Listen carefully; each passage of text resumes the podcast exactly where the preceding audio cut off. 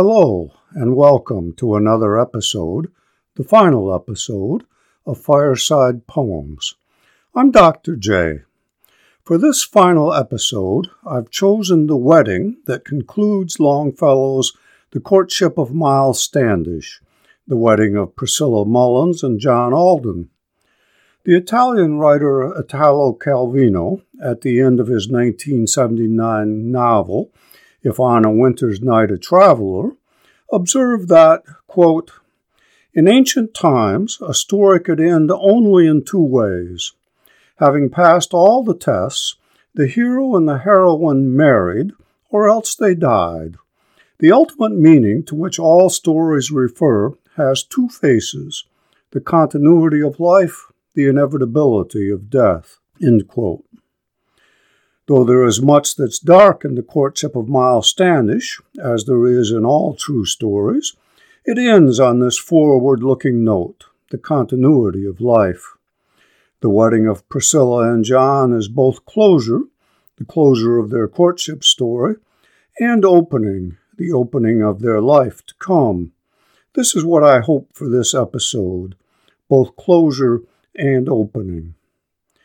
The wedding takes place in the Plymouth Meeting House, a space for both religious worship and civil business. The wedding is a civil affair conducted by the village magistrate, as English nonconformists such as the Mayflower Pilgrims considered marriage to be a civic, not a religious matter. Once the vows have been said and a church elder has said a prayer and the wedding is concluded, an unexpected guest appears but that's not our interest today. While those gathered are much abuzz over this surprise visitor, Priscilla and John step out of the meeting house and look upon a world transfigured by their marriage. It's here that we join them as they move to their story's conclusion and its beginning. Let's listen. From The Wedding Day from The Courtship of Miles Standish by Henry Wadsworth Longfellow. Soon was their vision disturbed by the noise and stir of departure, friends coming forth from the house, and impatient of longer delaying, each with his plan for the day and the work that was left uncompleted. Then, from a stall near at hand, amid exclamations of wonder, Alden, the thoughtful, the careful, so happy, so proud of Priscilla, brought out his snow white bull, obeying the hand of its master, led by a cord that was tied to an iron ring in its nostrils, covered with crimson cloth, and a cushion placed for a saddle. Priscilla should not walk, he said, through the dust and heat of the noonday. Nay, she should ride like a queen, not plod along like a peasant. Somewhat alarmed at first, but reassured by the others, placing her hand on the cushion, her foot in the hand of her husband, gaily, with joyous laugh, Priscilla mounted her palfrey. Nothing is wanting now, he said with a smile, but the distaff. Then you would in truth be my queen, my beautiful Bertha. Onward the bridal procession now moved to their new habitation, happy husband and wife, and friends conversing together. Pleasantly murmured the brook as they crossed the ford in the forest, pleased with the image that passed like a dream of love through its bosom, tremulous, floating in air o'er the depths of the azure abysses. Down through the golden leaves the sun was pouring his splendors, gleaming on purple grapes that, from branches above them suspended, mingled their odorous breath with the balm of the pine and the fir tree, wild and sweet as the cluster that grew in the valley of Eshcol. Like a picture, it seemed, of the primitive pastoral ages, fresh with the youth of the world, and recalling Rebekah and Isaac, old and yet ever new, and simple and beautiful always, love immortal and young in the endless succession of lovers, so through the Plymouth woods passed onward the bridal procession. Longfellow includes some nice touches in the first part of what I've read the friends departing, a private joke between the two lovers, the husband who has a great idea that he's kept from his new bride that she's not so sure is a great idea, riding a steer to their new home, but that she accepts after reassurance from her friends.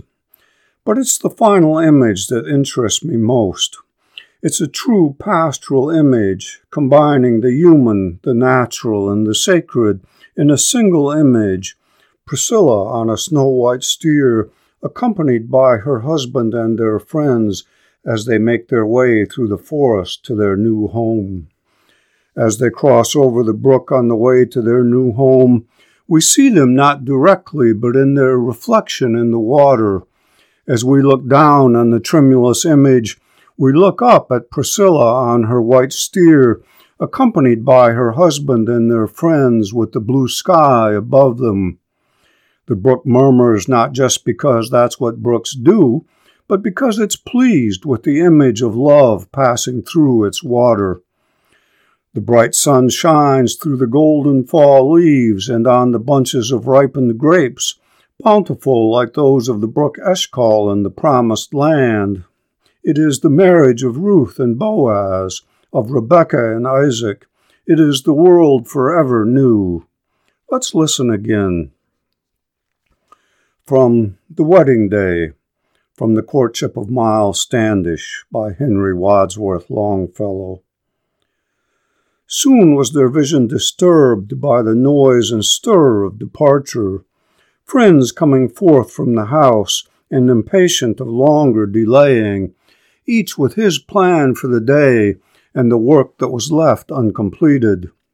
Then, from a stall near at hand, amid exclamations of wonder, Alden, the thoughtful, the careful, so happy, so proud of Priscilla, brought out his snow white bull, obeying the hand of its master, led by a cord that was tied to an iron ring in its nostrils, covered with crimson cloth, and a cushion placed for a saddle. Priscilla should not walk, he said, through the dust and heat of the noonday. Nay, she should ride like a queen, not plod along like a peasant.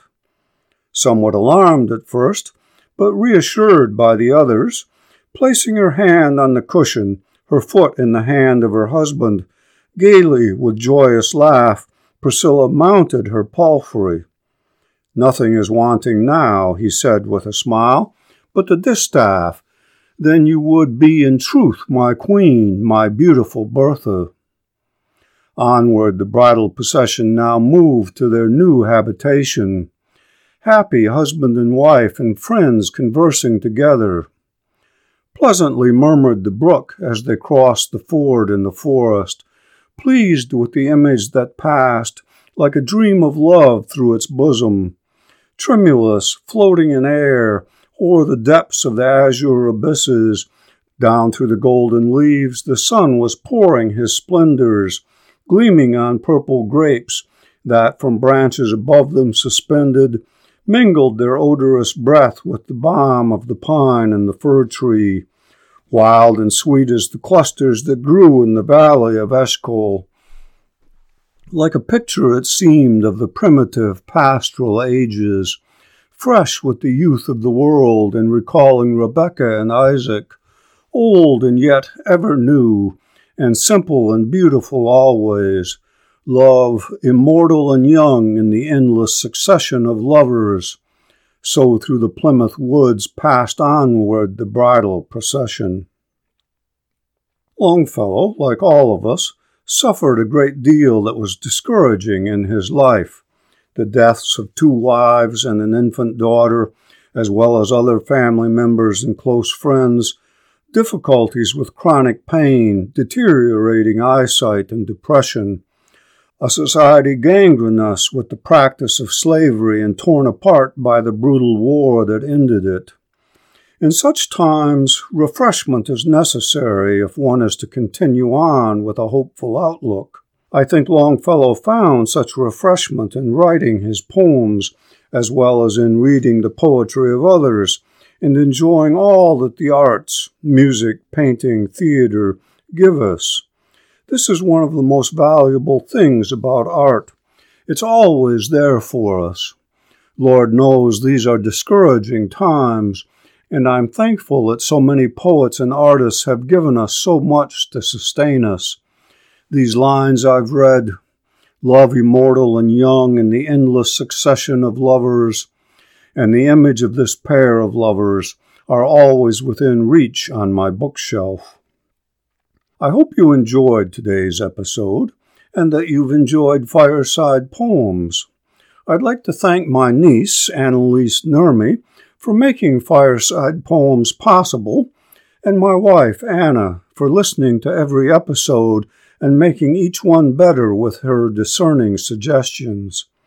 And thanks to each of you who've listened, both those who've listened from the beginning and those who've joined as Fireside Poems has gone along. Next month, I'll begin two new podcasts Dr. J's American Passages and Dr. J's Shakespeare. Come August, you'll find links to them on the Fireside Poems website. I look forward to continuing our time together.